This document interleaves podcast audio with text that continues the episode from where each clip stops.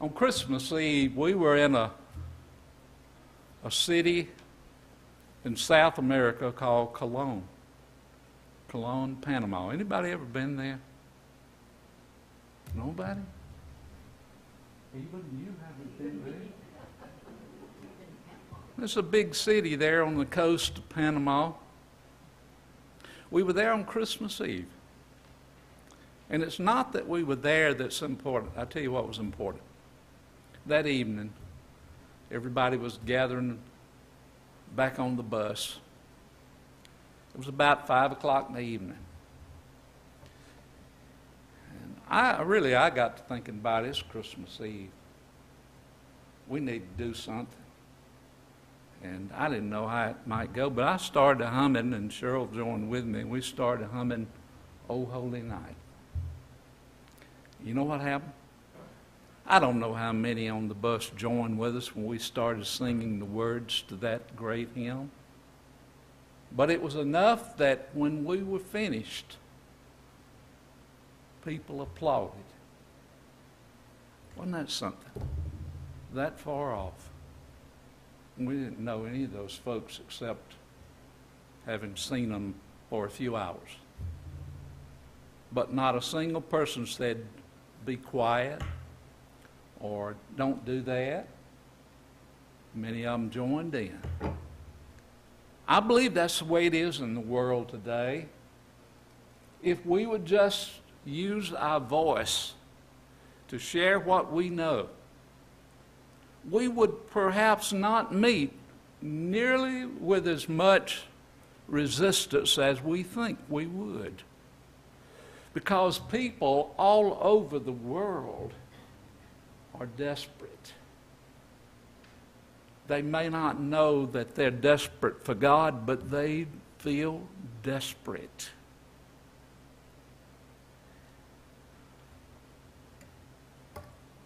And so, with that having been said, I raise the question to you. Are you desperate today for God? Are you desperate for something more in your life? You know what desperate means? What, does it, what do you think of when you hear that word? Desperate. What do you think of? What do you think of, Ron? Great. What else? Frantic. I remember when I was just a boy, during revival times in the local church, there was a group of pews usually turned a different way than the rest of the pews in the church at the front. They were kind of lined this way so that they looked this way toward the pulpit.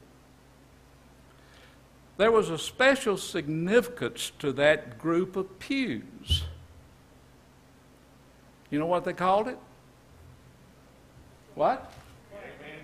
Oh, brother, you're right. How many of you knew that? All of you? You never heard that?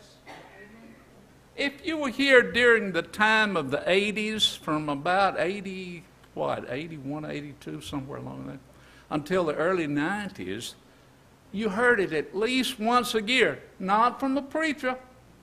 You know who you heard it from? That word? Come on. Amen. That wasn't the right time. You wanted to. Somebody that's a great Auburn fan ought to know that. Pat Dye.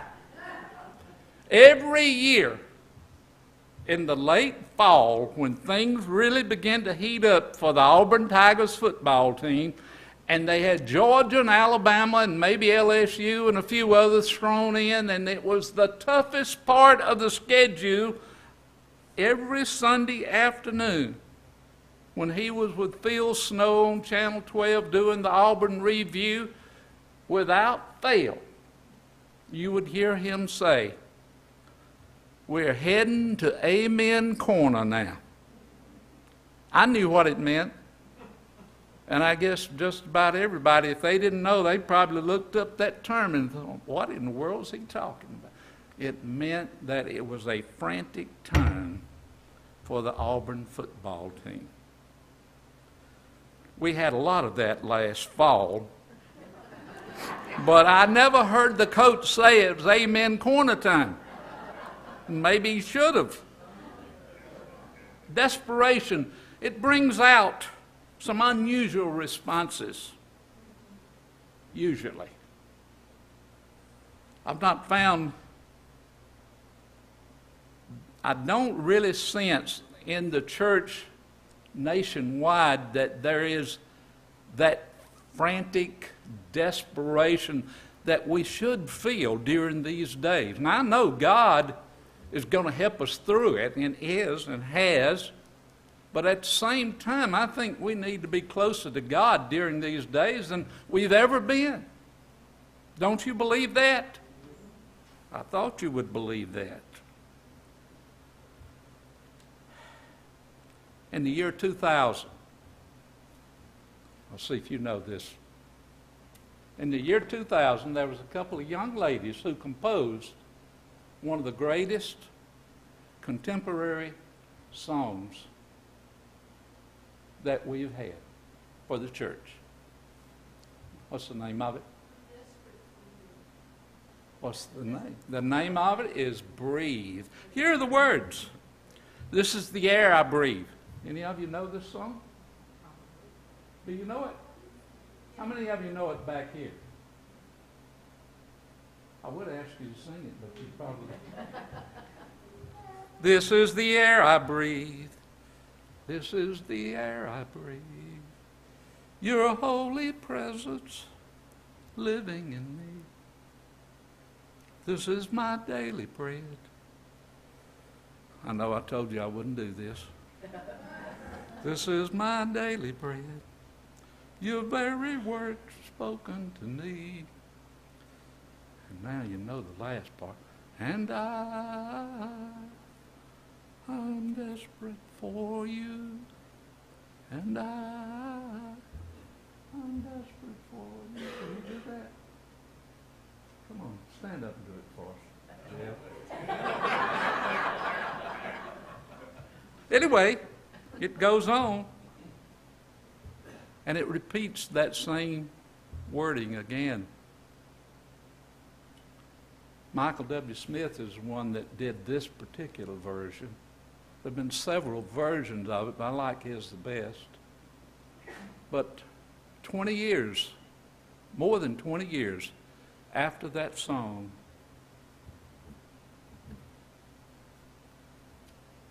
was composed by Erica and Tracina Campbell is still one of the most requested contemporary songs on Christian radio. I still hear it nearly every week. I will hear that song. And as I listen to it, the word desperate comes to the forefront. I'm desperate for you. Imagine, if you would, today, if all of the church was desperate for God. Imagine, maybe take a look at yourself, do a little self inventory. Are you as desperate for God, or do you save those places and those spots in your life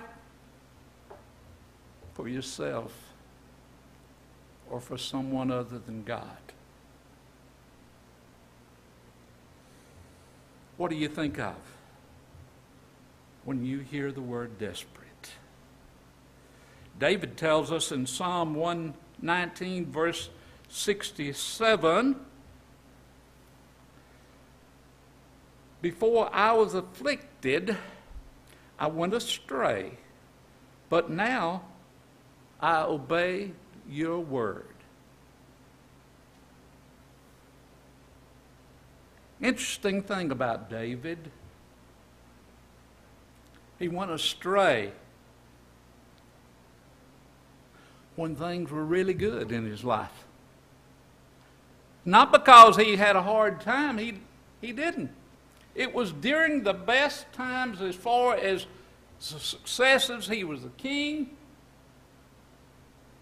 Everything was going his way. But he was afflicted by sin. He was afflicted in that when things seem to be going our way sometimes, we, we lose a sense of desperation for God in our lives. We think we've accomplished it or things are going well because we devised a plan without giving any credit to our God. And so during David's time, when he was running from King Saul and death was just a step away from him, guess what? It was good. He was close to God. He obeyed God.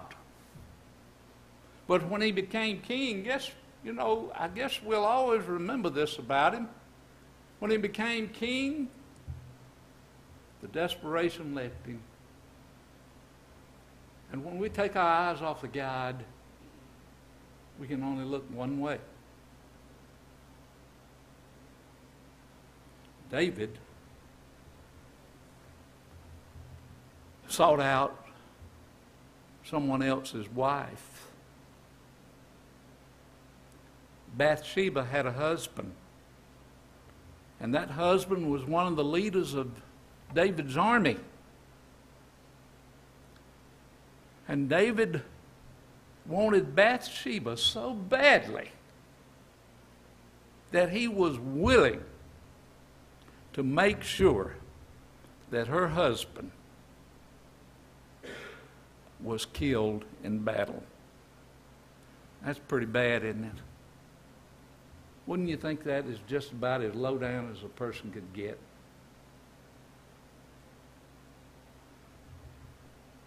But the flesh is weak.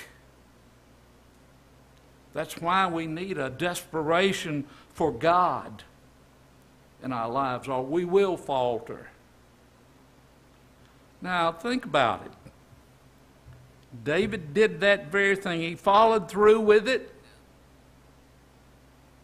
But I can tell you one thing there were those around him who knew the story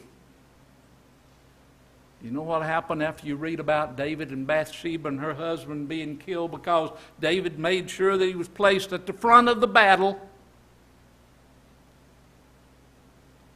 You follow that up very shortly with David speaking to Nathan. And Nathan said to David, What do you think of a man and he named all these things that this man had done. And he said, David, what, what do you think about a man like that? And you know what David's reply was? Well, that's a scoundrel, sure enough. That's a bad person. And I can just see him relaxing back in his chair. Only to hear these words from, from Nathan you are that man. That cuts pretty deeply. David lost his desperation for God when he realized that things were going so good he just didn't quite need God as much in his life anymore. When he was afflicted, when he was being hunted down like an animal, he had faith but his prosperity resulted in the darkest days of his life. It's simple. Because when we know we're in trouble, often we want to seek out God. I mentioned 11 years ago, and I tell you what, I that morning about 1.30 in the morning when i was in that ambulance going to the hospital i remember that all i could utter was oh god save me i didn't want to think about anything else but for God to save me. And He did. Not because I was better than anybody else facing that same situation that didn't make it, but God heard my prayer that morning. In Proverbs 3, verse 5 and 6, we're told that if we trust in the Lord with all our heart and lean not on our own understanding in all your ways, acknowledge Him, and He will direct your paths. When David was not desperate for God, he was more vulnerable to his self destructive depravity. And these tough times for everyone, how are things with you? How have you been coping? Are you closer to God today than you were before the pandemic? Are you desperate for God today as you were when you first heard there's no medication out there that can stop the spread of this? That brought some de- desperation in the minds and hearts of a lot of people. But now that we have medicines, and now I hear things like, well, this is not so bad now. People are getting well. I've, I've made some of those same comments. Our desperation has sort of dwindled. Now, I'm not suggesting that you only practice the, seeking the presence of God when things are bad.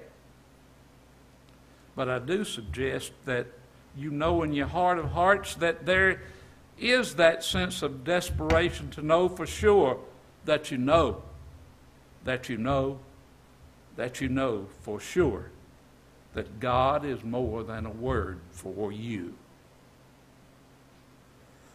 When you're prospering and things are going well, don't leave God out of your life. The Apostle Paul, on the other hand, if you would turn with me to 2 Corinthians. I'm reading from the 12th chapter, verse 9 and 10.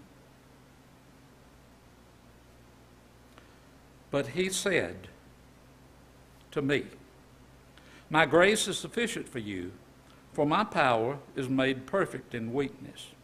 Therefore, I will boast all the more gladly about my weaknesses, so that Christ's power may rest on me.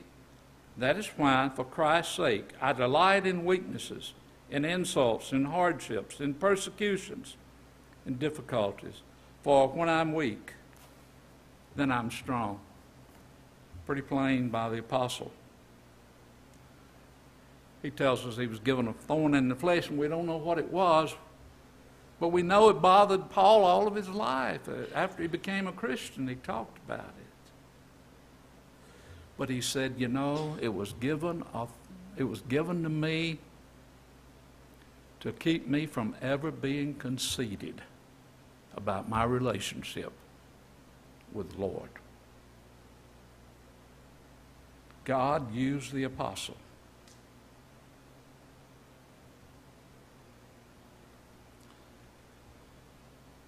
We need God to do whatever it takes to keep us desperate for Him so we don't wander from the fold. When we feel we can do things on our own, we are the most vulnerable to sin.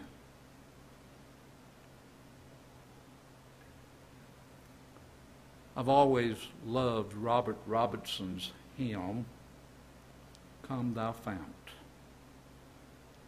And the reason is because it has words in there that tell me exactly what we are likely to do. Remember these words? Prone to wonder Lord, I feel it. Prone to leave the God I love. Here's my heart. Oh, take and seal it. Seal it for thy courts above.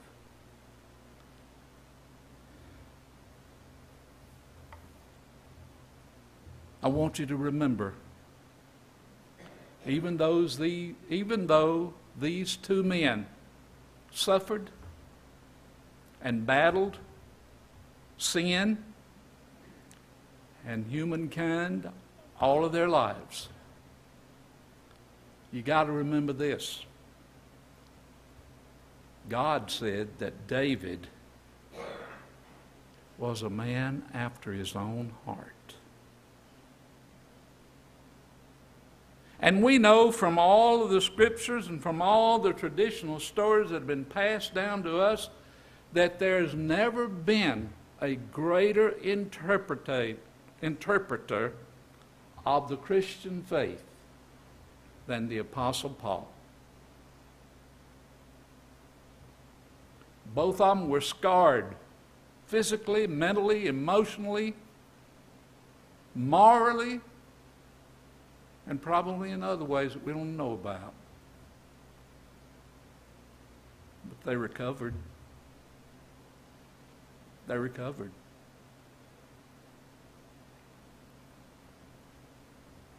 I was speaking with a, someone close to me the other day.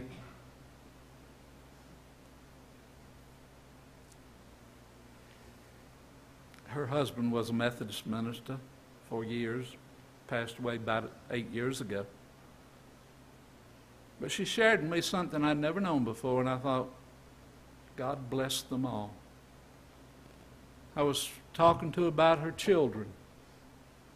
Her oldest one is 61 years old now. And she said, You know, she's an alcoholic, but a recovering alcoholic. And I said, I never knew this. I never knew it. And it set my mind to thinking about the suffering of her mother and daddy along with her and her siblings through all the years that she was a practicing alcoholic. Everyone reaches those places, and this young lady, I'll call her young because she's a good bit younger than me. You know what she's doing now? She's involved in several different groups. And her mother said, You know, her daddy lived long enough to know she was dry. And that's what mattered most to him before he left this world. But he would, she said this, he would be so proud of her. She reached that great point of desperation for God, desperate to get rid of this that was dragging her down all through the years. Now she's a free woman, and she's serving the Lord. And she's still desperate to do for others what has been done for her.